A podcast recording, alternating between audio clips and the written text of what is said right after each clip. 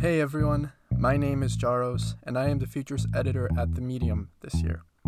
Today, we'll be talking about a topic that a lot of people experience, but not a lot of people are aware of languishing. Languishing. Yeah, do you know what that is? I don't know. I as- I kind of associate it with like pain almost. I don't know why. Um yeah. I'll be honest with you, I also didn't know what languishing was until I heard about it last week.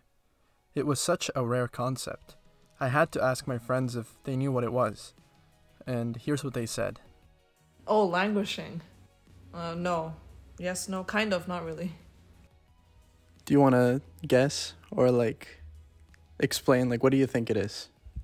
No no Google, no googling allowed. They kind of just like um procrastinating, kind of like delaying doing stuff and just chilling about. So like being stagnant? Kinda? now do you do you think that the state of being languished is a positive state or a negative state? both like you can use it as a recharge time and but then if it continues for a prolonged time it's not the best So what you're saying is too much of anything is bad for you? yeah everything in moderation So, what exactly is languishing? Before I bore you with an official definition, let me first ask you some questions. Do you fear the unknown? Are you flooded with assignments, midterms, meetings, or a part time job? So much so that you've avoided social hangouts because you're simply too busy? Is it hard for you to get out of bed in the morning? If your answer to any of these questions was yes, well, my friend, you're not alone. Languishing was first coined by sociologist Corey Keyes back in 2002. To put it simply, languishing is a sense of emptiness and stagnation, a feeling of restlessness, unsettledness, and an overall lack of interest in life. Picture yourself in a pool, floating, arms and legs spread out like a starfish. It's raining, thunderstorming, in fact. Even though you know being out in the pool at this time is dangerous, you can't seem to care. You'd rather stay in the pool because why not? That's languishing. At this point, you might be wondering if languishing is that bad, how come I've never heard of it before? I've heard of depression, anxiety, literally any other mental illness in the past. Well, you see, that's the thing. Experts don't consider languishing as a mental illness because, well, it isn't. Instead, languishing is a series of emotions, and luckily, there are steps you can take to feel better, or what these experts like to call flourishing. I promise we'll talk about flourishing in this podcast too. But before I do that, I want to tell you a story. A story about an undergraduate student who ran into a speed bump, one that would leave him dizzy for a while. since I'm in like both PWC and psychology, I've been always like struggling with like, oh, which way should I go? Should I go for uh, you know, a, a, professional writing route? Uh, should I should I go into journalism or should I go back to psychology where I really want to be a clinical psychologist and go on that direction? That's Louis Lam. He's in his fourth and final year at UTM. When I asked how school was going, this is what he had to say. So far it's been it's been kind of like a struggle uh i gotta admit uh, it's my last year so a lot of it is coming from like just figuring out what i want to do in the future On top of being a student, Louis also volunteers a lot of his time to student clubs. He's the president for the Canadian Asian Student Association, as well as the Professional Writing and Communication Student Association. In other words, he's a very busy person. A couple of weeks ago, Louis made a story on his Instagram for his close friends list. In it, He shared the struggles that he'd been facing for a while. Now, don't worry, he gave his full consent to share this. You mentioned in that post that you wanted to take a year off after graduating, that you're, you know, you're losing your reason to get out of bed, can't see where you're going, you're tired all the time. Tell me, how did these feelings come about?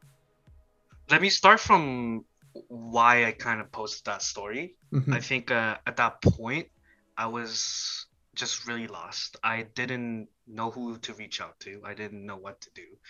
And all I could think of was, hey, my friends might know what to do. Like I have I've always think that, you know, someone from the outside perspective would could be able to have like a clear like a kind of like a like people who know me well. Like people because I posted on my close friends and uh, people who know me well would be on the list and they would know what would suit my own like kind of like personality and what would help me So, yeah, Louis reached out after he couldn't keep his thoughts to himself. But where does languishing play into all of this?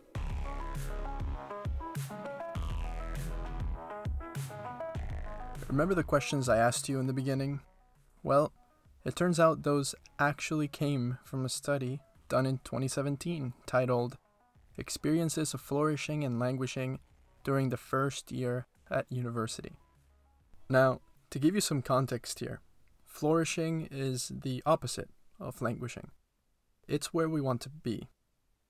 Anyways, the study wanted to find out what exactly makes students languish in the first place.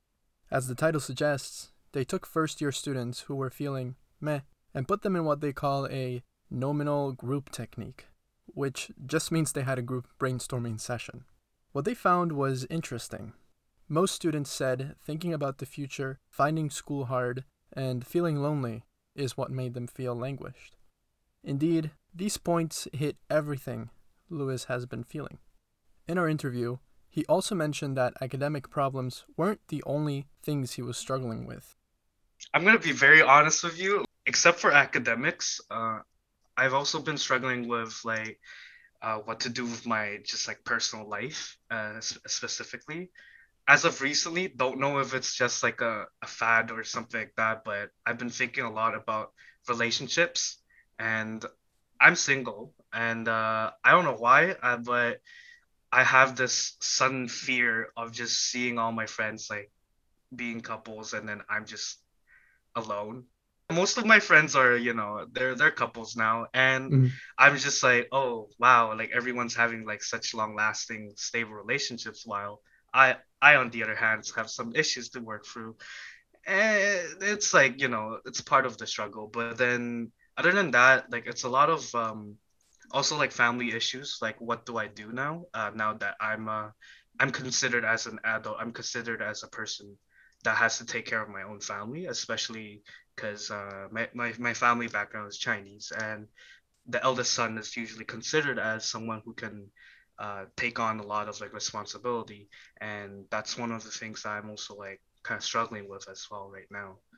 It's a it's a scary moment you know it's it's it's a moment where we should be proud that you know we were close to finishing this long race that we've been waiting for so long you know to finish after so many tears shed so much hair loss uh yeah maybe that's probably just me but Nah, it's, it's, um, it's, yeah it's, it's true And it's true. Why should we be worrying about more school when we're almost done with school? Why can't we be content and grateful with what we have?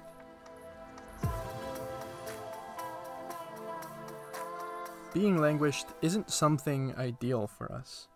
While experts don't define it as a mental illness, it can still, quote, disrupt our focus or dampen our motivation, end quote.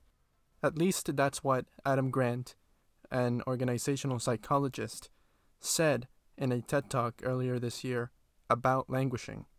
So, how do we stop feeling languished and start feeling better? Adam argues we shouldn't start counting our blessings. That will only lead us to a dead end road once we've run out of things to be optimistic about. This is where flourishing comes in. As I mentioned earlier in the episode, flourishing is the opposite of languishing. Instead of draining us, it recharges us, it fulfills us, gives us purpose, and brings us happiness. Because languishing isn't a mental illness, we can actually recover from this foggy state of mind by doing simple things. In a New York Times article, Adam writes that in order to find flourishing, we need to assess ourselves and our situation. Again, these are the questions I asked you at the beginning, such as Do you wake up wanting to go back to sleep? Once you've assessed yourself, then comes the tricky part sharing your emotions with others. Did you hesitate before making that story, like before posting it? Um, this is like I I've never been like a person to like hesitate. Like I would just do things on the whim. So that's that, that was kind of like one of those things where I would just post it. But after I post it, I was just like I, I, I pressed into my story and I looked at it again and I'm like, oh, this sounds a little bit depressing. And I was just like, I was just like, oh, oh no, like it's it's kind of like it's kind of depressing. Even though at that time I was really feeling, I was feeling like pretty sad. You did something that a lot of people failed to do, which is reach out, you know, talk to people, seek advice. When you did that, did it feel better? Did any of your friends give you any advice that really resonated with you? Because I posted that story as like a there's like this yes no question thingy. I thought I was just get like a yes no answer. That's it.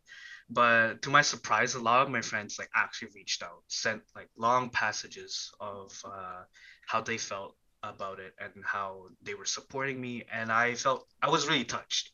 I was really touched by the support I got, and I didn't realize that how many people were like behind my back, uh, like just like supporting me. Um, and in a way, that kind of gave me the motivation, or like not not the motivation, but the kind of like uh like the confidence to do what I'm going to do, knowing that I have that kind of support, and knowing that a lot of people kind of believe in me. And whatever I do, like whether I take a year off, whether I get in, whether I not, um, it gave me the confidence to kind of face that consequence or whatever comes out of the what whatever the result would be. But i didn't hesitate but i do i can see why people would be scared of like uh, of reaching out just because of that judgment. But, exactly. Yeah. And and the fear right? Yeah that fear yeah. showing weakness you know. Nobody likes to be seen as somebody who doesn't have life figured out. Exactly exactly. But at the same time everybody struggles and th- these struggles seem to be very very similar. Mm-hmm. like it's a shared experience between everyone and that's why there are names for these types of feelings. I think you know reaching out letting other people know that hey i'm also going through with this and it's okay right? It's part of being human. I think that'll that'll make people feel so much better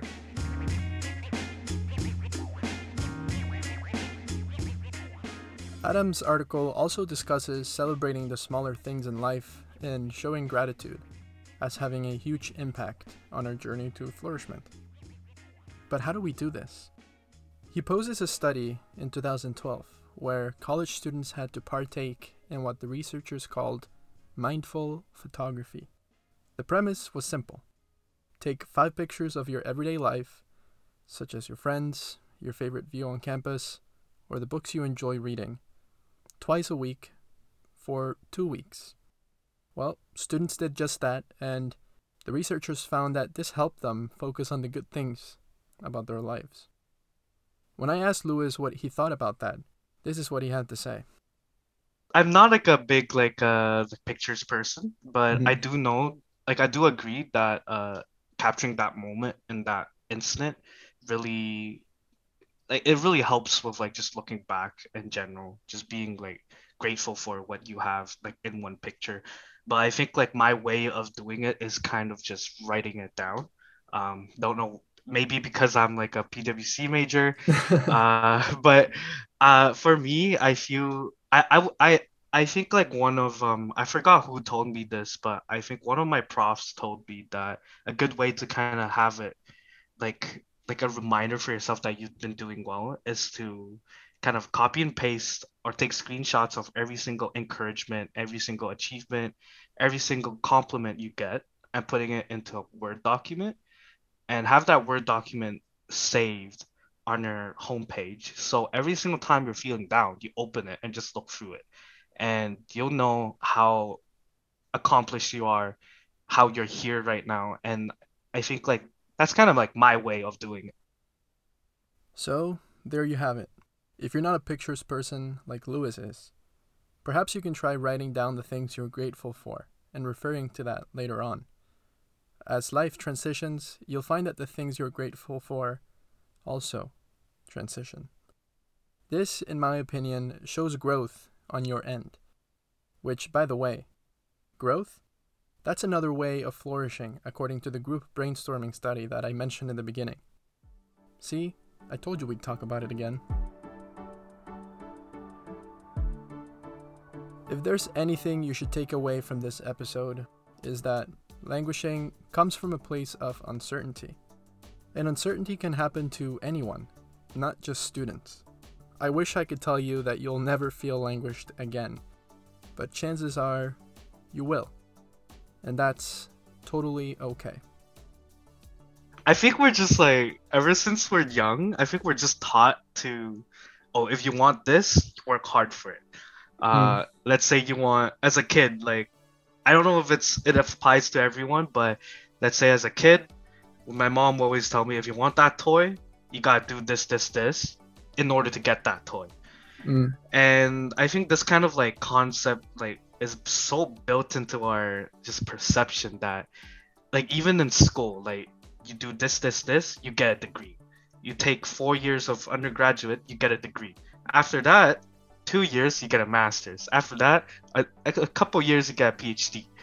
And we just keep looking forward, which is good because it gives you the motivation to move forward, right? However, we just keep forgetting what we have done or what we already have. Are you feeling languished? Identifying the problem is one thing. Doing something about it, that's where the challenge comes in. But, like all challenges, once you get over one, you'll feel like you're on top of the world. Another thing that I really like uh, understood was the importance of like just the support from your friends uh, in your life and how much that actually helps you. I do know that some people might not even like uh, feel like they have these people in their lives, but just reach out. I feel like just reaching out and then you'll know. That's Mhm. how you'll know, and that's how you develop that kind of like uh, partnership or friendship or just that that that sense of like connection. Thank you guys so much for tuning in to another episode of The Medium, The Message. Our team enjoys putting these together for your listening experience. Wherever you guys are listening to this, please consider subscribing and sharing it. Also, special thanks to Jordan Johnson and Shazreh Salam for giving their thoughts at the beginning of this episode. See you guys on the next one.